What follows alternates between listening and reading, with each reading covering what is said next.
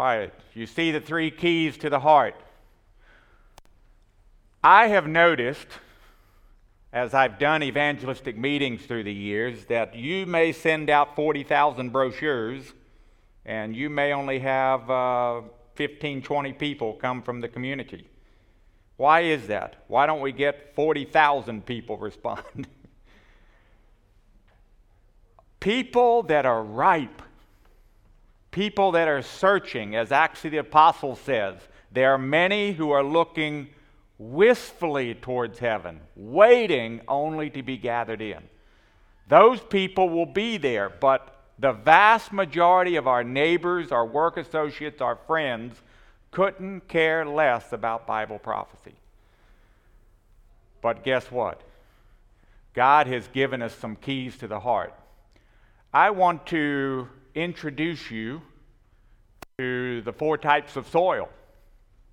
Are you acquainted with the parable in Mark chapter 4? We're not going to take time to look this one up. We're going to look up some passages. But remember, there was a parable told. Jesus told it. And I can just imagine in my mind's eye while, while he was telling this parable, there was literally a sower out there on the hillside broadcasting the seed. The Bible says a sower went forth to sow seed, and some fell on the packed pathway, and it didn't get anywhere. Some fell on stony ground. It germinated, but because of the stony ground, it never took root. Others fell on shallow soil, and it took root and it started to grow well, but remember what took over? The thorns. And then others fell on good soil and produced 40, 60, and 100 fold. Now, here are the four types of soil the hard ground, the stony ground, the thorny soil, and hallelujah, there is fertile soil out there. What we have to do is to discern where people are at. This symbolizes, folks, that people are at different stages of their spiritual journey. There are different levels of receptivity. Have you noticed that? You ever uh, tried to talk about spiritual things with someone, and man, you get a you get a, a hand up like that. you get a stone wall. I uh, was on a flight Thursday. We uh, had to fly. Dr. Parker and I had to fly to Charlotte, and it's always interesting. I always, Lord, help me to, you know, if someone's ready to talk, let's talk. And sometimes you, you get the hand up. And sometimes, yeah, let's talk. I sat by a young lady that had a, a doctorate in, in, pharmacy. And uh, very interesting. She just wasn't about pushing pills, she was into preventative medicine. We had a very, very interesting talk. So she was ripe. We got to talk about a lot of things on that flight. But there are different levels of receptivity, different types of hearers. And I like to use this Engel scale, it's called. Look way out to your left. That negative five stands for antagonistic. Some people will never come to evangelistic meetings, not yet, if you invite them. Don't talk to me about religion. Other people, other people are resistant Others are indifferent, others are receptive, and some people are seeking. Now, depending on where a person is at on their receptivity scale, we witness to them accordingly, right? I had uh, a neighbor back in Portland where I lived. He was antagonistic, Bill. He lived at the end of our country lane. He was 95 years old and he had never been to church a day in his life. He had uh, five gravel trucks and he hauled gravel all over the county. Sometimes I would just go over there and shoot the breeze with Bill. How you doing, Bill? And uh, sometimes at Christmas time, we'd go sing Christmas carols or maybe take him a little loaf of bread. Was Bill at that point ready for Bible studies? Nope. Nope, he wasn't. So we witnessed him accordingly. But then uh, there's a guy by the name of Todd and he called me up one day and said, Hey, Pastor, my wife and I, I've, I've been a former Adventist. My wife is no kind of believer. Would you be interested in giving Bible studies to us? We'd like to know what Adventists believe. Where was he on the receptivity scale? Seeking. Seeking. Exactly. Here's the beautiful point God has given us keys to the heart. Even an, an, antagonistic person who's not ready now, if we use the keys to the heart, they will someday become ready through the power of the Holy Spirit working through the keys. So here is the open closed door. Again, the antagonistic, the door is shut, barred, double bolted. Again, the seeker, the door is wide open. Tell me about good things. All right, let me hasten ahead.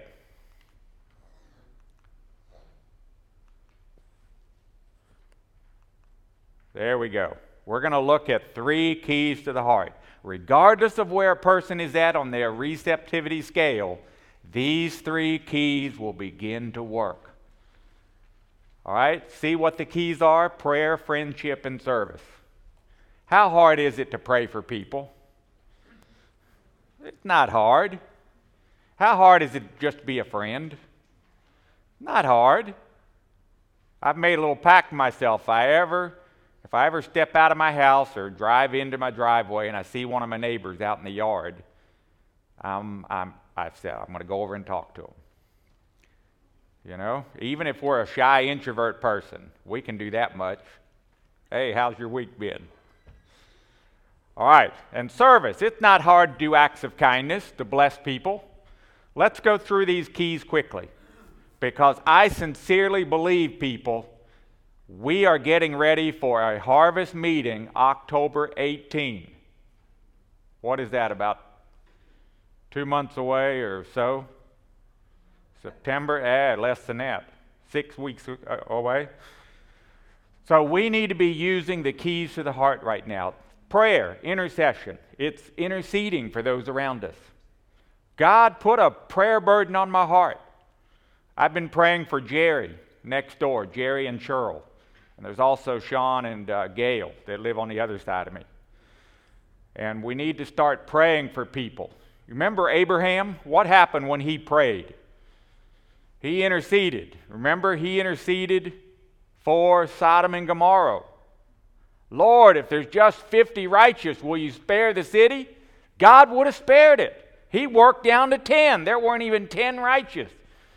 We need to be praying for unbelievers around us. Moses, he interceded for the idolatrous Israel as they made the golden calf. God was ready to, Moses, you and I are going up, but these are a stiff necked people.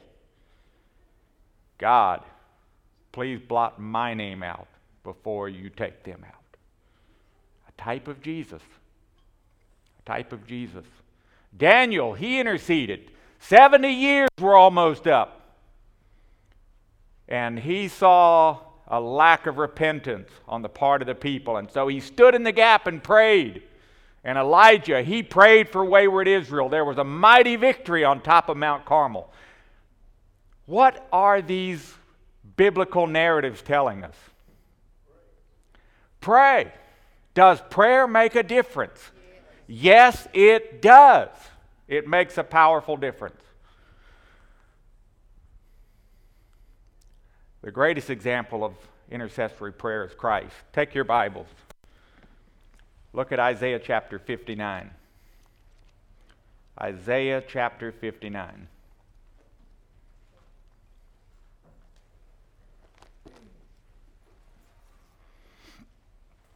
Boy, I love this passage. Isaiah 59, the whole context. You know, in verse 2, it says, uh, your sins have separated me from you. And, you know, God's people were in danger of eternal loss.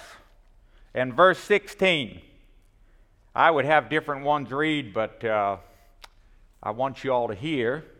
So, verse 16, you got it? He saw, Jesus saw that there was what? No man, and wondered that there was no what? Intercessor. He looks out across the land of Israel. Israel is about to be destroyed because of their waywardness. And Jesus saw no man, no woman, no youth that was standing in the gap in behalf of wayward Israel. He said, I'll be that man. Actually, this goes back further than that. Jesus saw that the whole human race was headed for destruction. He said, Father, I'll become that man. I'll stand in the gap. And so Jesus left the courts of heaven, became a man, and he hung on Calvary's cross, literally between a fallen human race and a holy God. And he took my sin, he took your sin. He became that intercessor. And guess what? When we enter into this thing called prayer, we're partnering with him in this thing of intercession. All right, let me share just quickly a rude awakening I had. I remember when I got out of Southern Adventist University, Judy and I were married. We were ready to head out into this thing called ministry and turn the world upside down. And I got into Birmingham, Alabama, where I was an intern under a seasoned pastor. And I was Pathfinder director and started giving about 20 Bible studies. And we ended up having an evangelistic meeting. And I was going to show the rest of the pastors how it was done. A little bit of arrogance there starting out. I had a few things to learn. And six months into this experience, the wheels fell off. I was working, putting in the hours, but nothing was happening. And one day, after seeking to give a Bible study to a lady down in Sylacauga, Alabama, she wasn't home for the fir- third week in a row. And that was the straw that broke the camel's back. I drove into the Sylacauga church parking lot, pulled in under a shade tree, rolled my window down, and I just cried. I said, God, what's wrong? How come it's not coming together? I'm putting in the work. I'm exerting myself, Lord. I'm giving studies. Nothing's happening. And I read a passage, 1 Timothy, 1 Timothy chapter 2. Look at that. 1 Timothy chapter 2.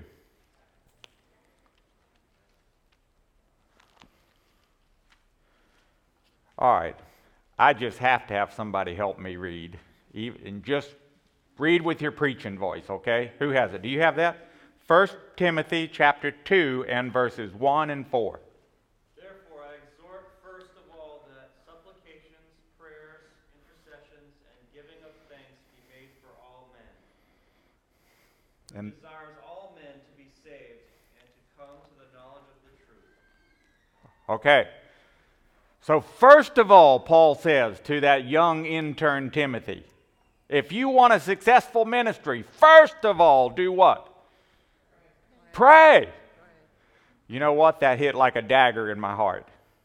Because, first of all, I was giving Bible studies and having evangelistic meetings, and I, I wasn't praying.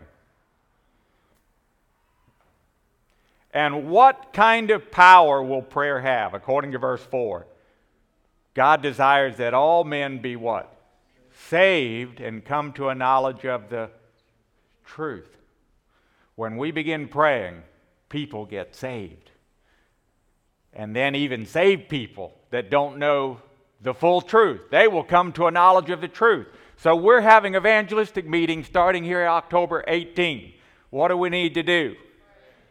We need to pray because this is a golden opportunity for your friends and your work associates and your neighbors to come here. And your invitation will be a lot better than a handbill in the mail. Mail out handbills, but invite them. God says if we're praying, they will be saved and come to a knowledge of the truth. So that is a powerful, powerful thing. Um, I don't know names here, but you have a good, strong voice. Read this off the screen. Let the workers grasp the promises of God, saying, Thou hast promised, ask, and ye shall receive. I must have this, I must have this soul converted to Jesus Christ. Mm. Medical Ministry, page 244. Are we grasping the promises of God and saying, God, you have promised. I must have my neighbor. I must have my work associate. Please come through. And so we talk about making out a 10 most wanted list.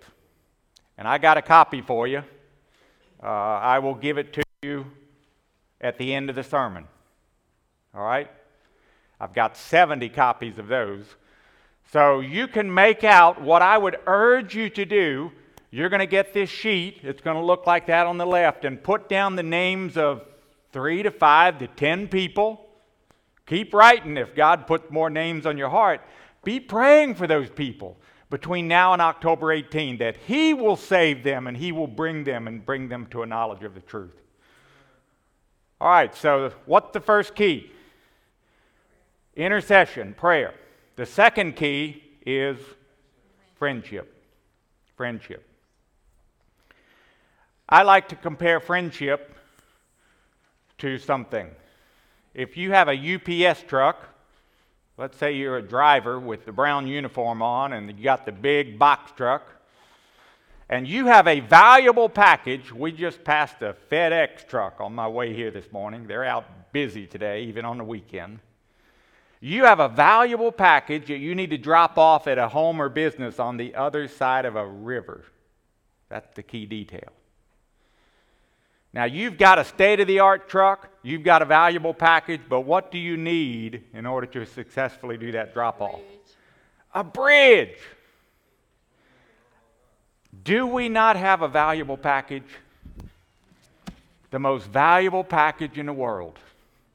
But look, folks, we have to have a bridge to people's hearts. And I believe that bridge is called friendship. Friendship. I don't know about you. Please forgive me if, uh, if you're a telemarketer. What I'm about to say won't make you happy. Judy, what do I do when a telemarketer calls? No, thank you. Bye. I steam and fume and fuss and a lot of times we come across like a telemarketer unless we have a friendship with that person. If we're just there pushing literature, whatever, now there are people that are sincerely seeking. And you can go, uh, you know, you've never met them before, and they're going to accept. And I believe there's a place for door to door knocking on doors.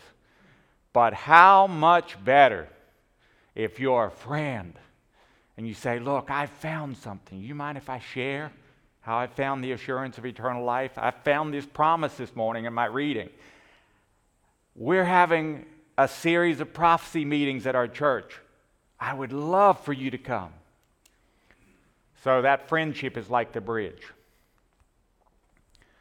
All right, here's what research says about the top influencing factors. They surveyed hundreds of Adventists to find out what was the top influencing factor that brought you into the church. Here's what they found. Number one was what? Adventist home. Praise God for Christian. Hey, Mike. How you doing, brother? All right, that's one of my students. Christian witnessing class. Yes, sir. Uh, Adventist home. Praise God for Christian moms and dads. What was the almost neck and neck was what? A friend or relative. Wow.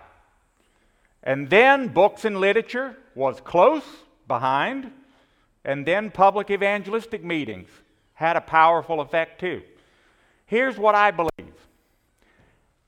public evangelistic meetings and Bible studies is where people tend to come to the place of a commitment for Christ. But that first contact is not the meeting, first contact is a friend. You are the first line of defense. You are the, the bridge to their heart. Your genuine concern for them will just open their hearts up to spiritual things so they will want more. Bible studies was close to evangelistic meetings. All right, we're not going to take much time with this, but do you remember Matthew, the tax collector? Jesus said, Follow me. And he followed. And the very next time we read about Matthew, he invites all his buddies over. Well, I imagine they were his IRS buddies. He had an IRS party at his home. He wanted them to meet his newfound friend, Jesus Christ. And so, friendship can be a powerful bridge. What does it say of Jesus? Matthew 11, verse 19. Let's look that one up. Matthew 11, verse 19. And I need someone else. I'd like to hear you participate.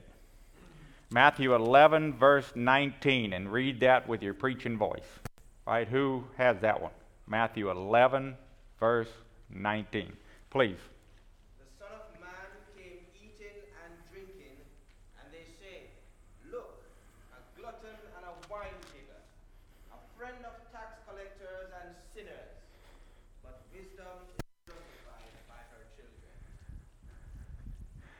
What was the customary practice of the scribes and Pharisees towards tax collectors, sinners, winos, prostitutes?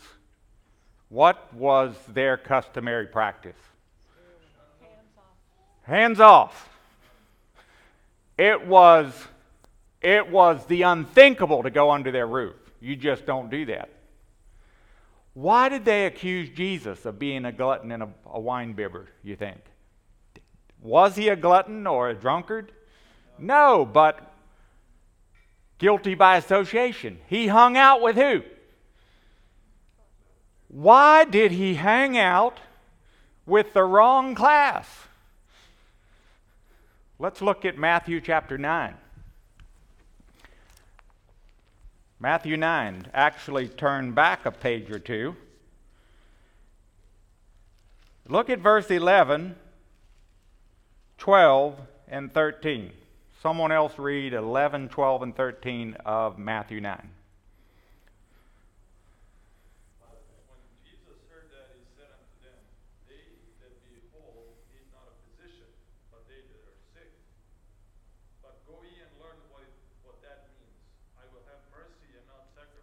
All right, is that Matthew 9, 11?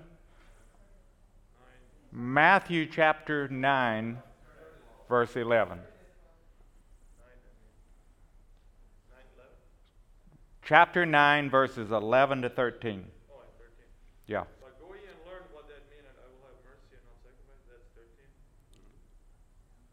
Boy, maybe I'm in the wrong place. Are you? Yeah. And when the Pharisees saw it, they said unto his disciples, Why eateth your master with publicans and sinners? But go ye and learn what that meaneth. I will have mercy and not sacrifice, for I am not come to call the righteous, but sinners to repentance. Yes. All right, so the scribes and Pharisees were livid. Disciples, how come your master hangs out with the wrong people? And, and Jesus overheard, what was his answer? Does a doctor hang out with well people? A doctor hangs out with sick people. I've come to call sinners to repentance. So we as Adventists tend to be in a bubble, right? I remember when we moved into Pace, Florida and uh, it was a new development. There was about 70 homes that would eventually be built. Right across the street, catty corner, Craig and Belinda. He had a big long ponytail. Uh, he, he was Cajun. They liked to eat crawdads and critters, you know, barbecue pork. And my idea of a good Friday evening was the Heritage Singers and uh, haystacks. His idea of a Good Friday evening was slightly different, just a little bit different. So, one day, I went over and just said, Hey, I'm David. And we got acquainted. We started talking. And, and I remember uh, they said, Hey, this weekend we're going to have a, a barbecue. Why don't you come on over? I didn't say a thing. I went back home, talked, had a little talk with Judy, and, and my first tendency was, no, let's just avoid all this, right? I'm so different from this guy. But then I thought, what an opportunity to build bridges. So I had a little talk with Craig. I said, Craig, I'm one of these weird vegetarians. You know, and uh, I would love to come. Would it be all right if I brought some grillers and so forth and sodas and we'll come on over? He said, Sure, come on over. So later, we had him over to our house and we invited him to church. He even came to church. I'd like to tell you that he became an Adventist. Well, that didn't happen. But it was very uncomfortable to step across the street and go to that barbecue. But you know, we as Adventists, Jesus stepped across the street. He stepped across the large expanse of the universe to come hang out with us. If we want our friends and neighbors to know Jesus, we've got to make contact with our friends and neighbors. Right? So, that's what that story's all about. We went through that.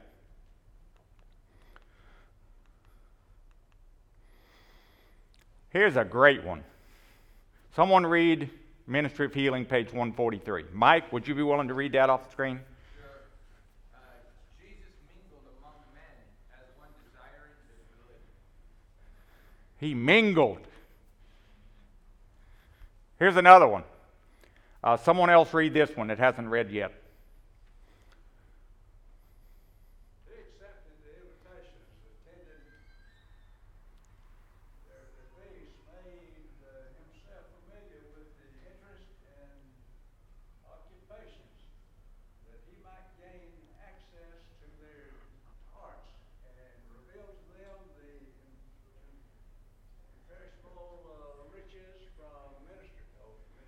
Yes.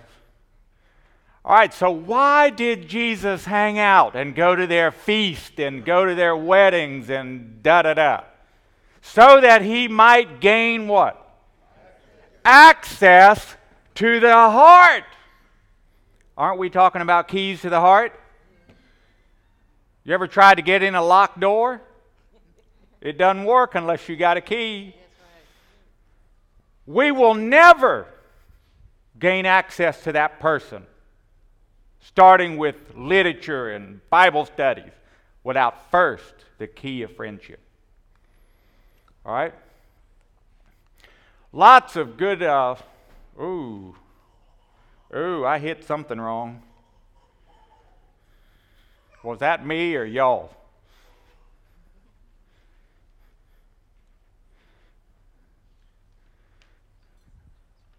we can keep going off our sheets.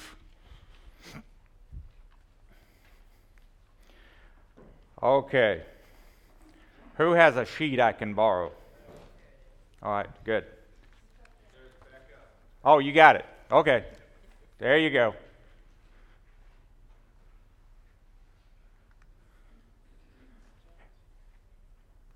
Let me back up.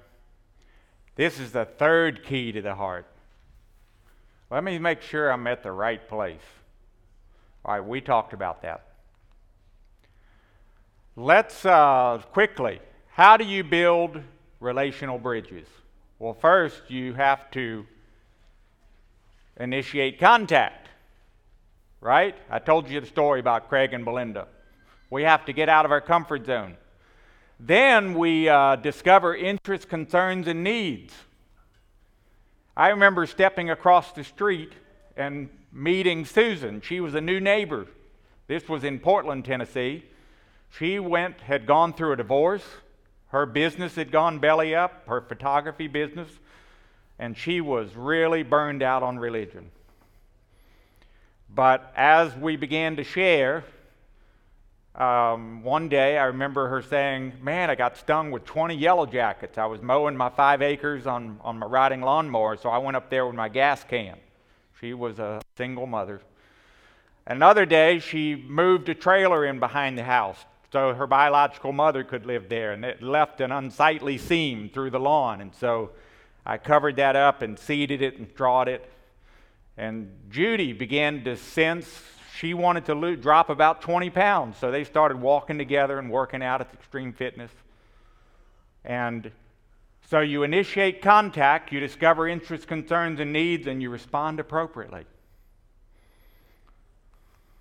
And then you can engage in some shared activities. Uh, we would invite Susan to come to church. She said, Nope, not ready for that. You ever had, had that kind of response? Nope, nope, that's not ready for that. So we, we had an idea. We said, Susan, would you come over for lunch after we get home from church? Come over and join us for lunch, then let's go walking at Bledsoe Creek State Park.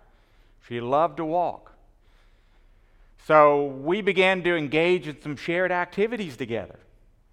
And what does that do? That strengthens those bonds of friendship. All right, I'm not going to go through this, but these are amazing stories of people that built friendships in their community. All right, let's go to key number three. Key number three. Let's review the first two. First key is what? Intercession, prayer. Second key is friendship. Exactly. And the third key is service, acts of kindness, meeting practical needs in a way to share God's love. Look at Titus chapter 3, verse 14. Titus, Philemon, Hebrews. One of those little guys. Someone who would be willing to help me read Titus 3, verse 14. Who has that? Titus chapter 3 and verse 14. Meeting real needs. Oh, yeah. I'm sorry. You'll have to look that reference up. Does anyone actually have that? Titus 3, verse 14. Yeah, please, read that. And let ours also learn to maintain good works for necessary uses, they may not be unfruitful. Okay. So, in order to be a fruitful church or Christian, in order to win souls, we first have to meet what kind of needs? Urgent, Urgent needs. I was the ministerial director of Kentucky Tennessee Conference for nine years, and we had about a third of our churches had not had a baptism in three to five years. And I, I believe, I really believe, a lot of the reason why we're not being fruitful is because we're not getting out in the community and just loving people in Christ's name. They're not going to come sit in our pews unless we go first, first go sit in their homes and minister practical needs. Josh, how long do I have? Is it, I need to cut? Okay, I'll wrap it up. Uh, Dorcas is an example. Did Jesus meet urgent needs? Hallelujah. He sure did. From his earliest years, he, Jesus, was possessed of one purpose. He lived to do what? Bless to bless others. Powerful. All right, we've got to read this one. Sir, do you want to read that one off the screen? You can read that one off the screen if you want, if you can read it.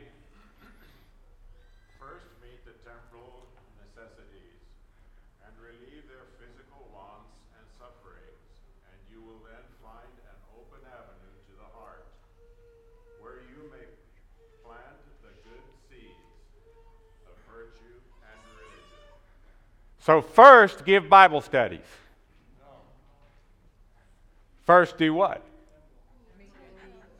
Meet the temporal necessities. And then you will find an open avenue to the heart where you can then plant the good seeds of virtue and religion. So, we got to start with prayer. We've got to continue with friendship and then follow up with meeting temporal necessities. And God promises some things are going to happen then. All right, I want to close with a story. Lots of examples. I'm going to skip that. Lots of examples. I'm impressed with what y'all are doing dinner with the doctor and all kinds of stuff to meet practical needs. I'm going to close. We need to open up more lanes. You ever been to Walmart? and there's a zillion people in front of you in the line, and then this clerk opens up a new lane and you breeze through it. We need to open up new ministry lanes in our community. All right, we're going to close with this story. Whoops. That's not there, but I know what it is in my head. Dale and Myrna Hacker lived in Ridgetop, Tennessee. Dale was the first elder of the Adventist church there. Myrna taught the lower grades. She was a church school teacher. And one day, Chuck and Suzanne moved from out of town to the house next to them, the vacant house. And Dale and Myrna looked out the window and says, "Huh, wonder who our new neighbors are." Well, it didn't stop with that. They went out and helped them unload their U-Haul truck. They had cold drinks. They invited them over for supper. They soon had them over for Saturday night socials and games. And they just bonded. They prayed for them. They befriended them. They served practical needs. Chuck and Suzanne had no interest initially in religion. But after about three years, Chuck and Suzanne began to ask questions. What makes you such lovely people? We can't believe your kindness. And they began talking about spiritual things, and one thing led to another, to Bible studies, and eventually, after seven years, Chuck and Suzanne were baptized in the Ridgetop Seventh Avenue Church. And as I sat across the table at the potluck after the baptism, I was talking with Chuck, and I said, Chuck, that's an amazing story. And Chuck said to me, David, the best thing that's ever happened to us is moving next door to Dale and Myrna Hacker.